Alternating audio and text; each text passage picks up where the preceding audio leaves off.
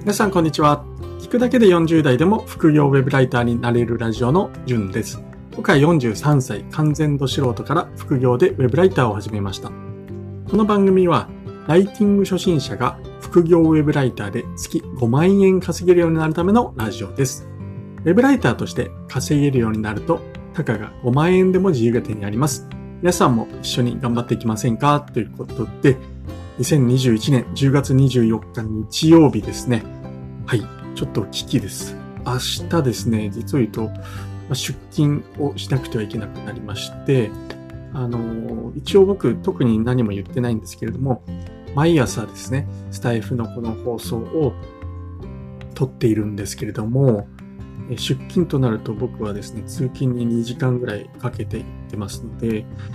ちょっと明日撮る時間があるかななんていうのがすごく心配です。まあ、早起きしろよって話なんでしょうけれども、はい。えっ、ー、と、ちょっと考えます。ただ、毎日更新だけは、まあ、何としてでも維持したいと思いますので、もしかしたら朝ではなくて夕方になるかななんて今からちょっと布石を打っておきますが、はい。えー、今後も頑張っていきたいと思いますので、よろしくお願いします。はい。本日のお題なんですけれども、ウェブライターが最低限抑えるべき SEO 対策5つということについてお話をしていきたいと思います。この放送は高度な SEO 知識はいらないよとかですね。なんだけれども、ウェブライターに必要な最低限の SEO のやり方だけは知っておきたい。そんな人に向けた放送です。ウェブライターはブロガーと違って必ずしも SEO の知識がなくても、まあ、記事は書けますし、まあ、そういった案件もすごく多く存在しているのかなっていうふうに思います。ただですね、最近は副業がすごく人気出てますよね。でそして自由にまあ働ける環境を求めて、まあ、ウェブライターの人数もすごく増えていて、競争が激化しています。例えば、この間ちょっと見たんですけども、あの、一つの案件に387件応募が来てるなんていうのも見かけました。まあ、数十件ぐらいの応募が来てるなんていうのはまあザラですよね。なので、この SEO の知識ですね。は、ライバルにですね、その差をつける、まあ、強い武器になりますので、まあ、覚えておいて損はないのかなっていうふうに思います。おとといの放送ですね、第59回目なんですけども、まあ、超初心者ウェブライター向け SEO をたった3つのポイントで解説、まあ、簡単に解説という放送もしています。合わせて聞いていただけると SEO への理解が深まると思います。はい。それでは、あの、本日5つですね、え、最低限抑えるべき SEO 対策5つ。えー、まず5つどんなものがあるか、えー、お話ししていきます。1つ目がですね、キーワードを選んで記事を書く。2つ目、キーワードの選び方は簡単ですっていう話ですね。Google 検索で SEO 対策をすれば十分というお話。3つ目がですね、狙っているキーワードの上位3記事でいいから読みましょう。4つ目ですね、タイトルと見出しにキーワードを入れる。で、5つ目が、見出しの作り方の基本を押さえて、あとはライティングするだけっていうお話ですね。早速1つ目いきます。キーワードを選んでから記事を書くということなんですけれども、キーワードを決めずに記事を書いてしまうと、Google の検索で引っかからない記事になってしまいます。はい。自分が検索するときに当てはめてみるとわかると思うんですけれども、例えば今日この放送の元となる僕のブログ記事で、ウェブライターが最低限抑えるべき SEO 対策5つという、まあ、記事の見出しがあるんですけど、これのキーワードなんですけれども、これはウェブライターと SEO ですね。キーワードは Web ライターと SEO です。はい。でこの2つのキーワードを、まあ、Google の検索窓に入力して検索してきた人に向けた、まあ、記事をブログで書いています。で、この2つを、まあ、検索してきた人を満足させる記事を書くということが、まあ、SEO 対策になります。クライアントからですね、このキーワードで書いてくださいというふうに言われる場合もありますけれども、まあ、そういったことを言われない場合でも、自分なりにキーワードを決めて記事を書くようにしましょう。そうすると、まあ、良い SEO 記事に、え、なりますというお話です。はい。で、二つ目ですね。キーワード選びは、えー、簡単です。えー、まあ、キーワードをじゃあ決めてから書くって言われても、どうやって決めればいいの？適当に思いついた言葉でいいの？っていうふうな疑問があるかと思うんですけれども、答えはですね、キーワードは Google を使って探しましょうというお話です。やり方は簡単です。例えばなんですけれども、まあ、ウェブライターについて書きたいのであれば、ウェブライターと Google に打ち込んでみてください。するとですね、検索した窓の下にですね、ウェブライターって打ち込んだんですけども、ウェブライタープラス副業とかですね、ウェブライタープラス SEO とかですね、ウェブライタープラス稼げないなんていう複合キーワードが出てきます。でこれは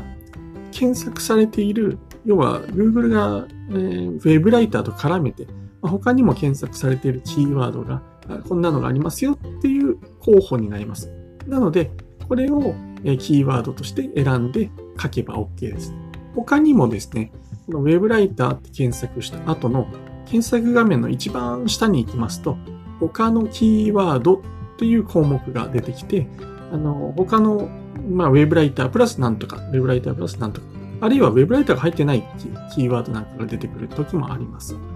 まあ、それは何かというと、他の人はこんなキーワードも検索していますよっていうことを Google が教えてくれてるんですね。なので、まあ、それを書いても OK です。で、つまりどういうことかというと、どのキーワードを狙えばいいかわからない初心者さんは、ここら辺の複合キーワードとか、他のキーワード、関連キーワードともいいんですけど、の記事を書けば OK です。で適当にキーワードを選ぶ、あるいはキーワードすら選ばないよりも、まあ、Google に検索される、えー、記事が書けるようになります。まあ、Google に検索されるイコール SEO 対策という話は、まあ、おとといの放送でもしました通りなの、した通りなので、はい。えー、まあ、そういった検索されるようにするためには、キーワードをしっかりとそうやった形で選びましょうというお話です。他にもキーワードを選ぶ方法っていうのは、えー、まあ、ツールであるんですよね。ラッコキーワードとか、Uber Suggest っていうツールを使って選ぶ方法もあるんですけども、これちょっと画面を見ながらの方がいいので、興味ある方は、ブログ記事、僕のブログ記事を URL に貼っておきますので、そちらから見てもらうといいかなというふうに思います。まあ、基本は、最初はま Google でいいかなというふうに思います。はい。で、3つ目ですね。狙っているキーワードの上位3記事でいいから読みましょうというお話です。キーワードのチェックが終わったら、ライバルサイトのチェックをしましょうというお話です。何をするかというと、決めたメインキーワードを、ま、Google で検索してください。で、えー、上位に表示されている記事を読みましょうというお話です。僕はですね、えー、上位10記事を読んでから、まあ、書くようにしていますけれども、まあ、ちょっとそこまでは面倒だなっていう人は、まあ、上位5記事でもいいかなと思いますので、えー、上位を見ましょう。Amazon とか楽天がたまに出てきたりするんですけど、それは無視して大丈夫です。これなんで上位記事を読むかっていうと、キーワード検索を Google した時の上位記事っていうのは、Google が出してくれた答えなんですね。つまり、SEO ところで説明した、その、良い記事、コンテンツと、まあ、Google が判断しているのが上位記事なんですよね。要は、せっかく Google が、まあ、良い記事とはっていう答えを用意してくれているので、まあ、それを参考にしましょうっていうお話ですね。はい。で、上位記事では、何を、まあ、じゃあ見ていくかっていうと、みんなが押さえているポイントっていうのが、共通点が見えてくると思います。はい。なので、まあ、それを自分の記事にも取り入れましょうというお話です。まあ、完コピっていうのはダメなんですけど、まあ、例えばなんですけども、副業ウェブライタープラス始め方っていう、えー、検索を僕してみたんですけども、1位から3位まで、すべてですね、副業ウェブライターの、まあ、始め方から案件の獲得方法まで書いてあったんですね。まあ、登録とか言葉は書いてあるんですけど、まあ、要は始め方、そして案件をどうやって獲得する、あるいは稼ぐっていうところまでをまあ説明した記事が、えー、ありました。なので、えー、まあこれを見ると、じゃあ僕もこれは書かなくちゃダメだなっていうことがわかりますよね。副業ウェブライター始め方っていうことで検索してるので、まあまあ当然といえば当然なんですけども、ウェブライターの始め方から稼ぐまでを僕も同じように記事に網羅します。ただこれだけだと、まあ、コピーコンテンツみたいになってしまうので、自分のオリジナリティをそこにプラスアルファしてあげるっていうことです。で例えばですね、僕が思う、今、なぜ副業ウェブライターなのかとかですね、ウェブライターを始める前に揃えたいものとか、まあ、始める前の話を入れたりですね。あるいは、収益10万円の僕が教える5万円稼ぐコツ3選とかですね。まあ、要は上位記事が書いてある、みんなが書いてあるものを押さえつつ自分のオリジナリティも出しましょうというお話ですね。で次、4つ目。タイトルと見出しにキーワードを入れるという話なんですけども、まあ、理由はですね、えー、詳しく知りたい人はやっぱりブログ記事を読んでもらう方がいいかなっていうふうに思います。まあ、一応簡単にお話ししますと、タイトルと見出しにキーワードを入れる理由は、Google の AI に対して、この記事は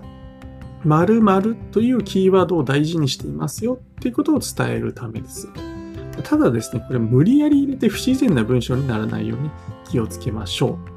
う。でこれ、まあ、タイトルと大見出しに入れればいいかなっていうふうに思います。で中見出しですね。に関しては、まあ、余裕があれば入れる程度で OK ということが言えると思います。はい。最後5つ目ですね。見出しの作り方の基本を押さえてライティングをしましょうということで、この見出しの作り方は基本、3つ簡単にあります。1つ目が見出しは順番通りに。2つ目、込み出しを使う場合は2つ以上。3つ目、込み出しの内容が中見出しとずずれないようにしましょうというお話です。見出しは順番通りにって言うんですけど、これは何かというと、大見出しがあって、中見出しがあって、小見出しがあるので、この順番通りに書きましょうということですね。あの、HTML タグで言うと H2、H3、H4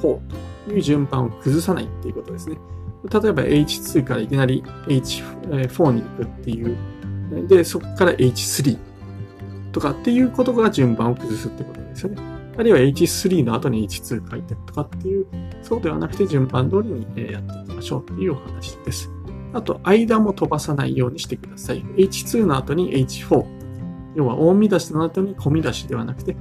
大見出しの後は必ず中見出しっていう順番で、間も飛ばさないっていうことを心がけてください。見出しは順番通りにっていうお話ですね。で、二つ目が、込み出しを使う場合は、ま、2つ以上にしてくださいというお話ですけれども、例えば、え、中見出し、込み出し、中見出し、込み出しっていう並びは、これは、え、SEO 対策としてはよくありません。中見出しの中に込み出しを作る場合は、最低限2つの込み出しを入れてください。はい。例えば、中見出しに果物って入れたら、込み出しにリンゴ。で、もう一つみかんって入れなくちゃダメです。果物の中見出しの下に、小見出しがリンゴであって終わり。次の中見出しが野菜。で、次の小見出しがレタス。で、1個、中見出し、小見出し、中見出し、小見出しっていうのはダメですよっていうお話ですね。はい。で、最後、3つ目。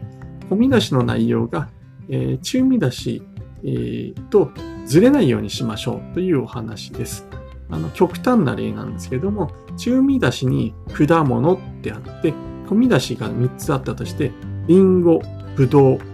レタス。はい。三つ目、野菜が入ってますね。なので、これはダメですよっていうことです。果物という中身出しだったり、込み出しは、リンゴ、ブドウ、レタスではなくてみかんにしてくださいっていうお話です。ちょっとこう、ややこしい、これ口だけで説明するとややこしいですね。あの、ぜひブログを、えー、しつこいつけ見てくれると分かりやすいかなというふうに思います。以上ですね、ウェブライターが最低限抑えるべき SEO 対策5つについてお話をさせていただきました。えー、まとめますと1つ目、キーワードを選んでから記事を書きましょう。2つ目、えー、キーワードの選び方は簡単なので、まあ、Google 検索で、えー、選びましょうという話です。で、3つ目。狙っているキーワードの上位記事を読みましょう。できれば10記事。あの、どうしても難しいって方は5記事、えー、読むようにしてください。はい。で、4つ目。タイトルと見出しにキーワードを入れましょう。5つ目。見出しの作り方の基本を押さえてライティングをしましょうというお話です。この記事の、えー、元となっていや、この放送ですね。失礼しました。この放送の元となっているブログ記事の名前は、Web ライター超初心者の自分に受けさせたい SEO 教室。まずはこれだけを知っておけ知っておけば OK というブログ記事を書いてますので、URL は概要欄に貼っておきます。本日は配信を聞いていただきましてありがとうございます。配信を聞いていいねと思った方は、いいねボタンとフォローをしていただけるとすごく嬉しいです。質問も受け付けていますので、副業ウェブライターやブログ、スタイフのほか、何でも気軽に聞いてもらえるとありがたいです。それではまた明日お会いしましょう。じゅんでした。ではでは。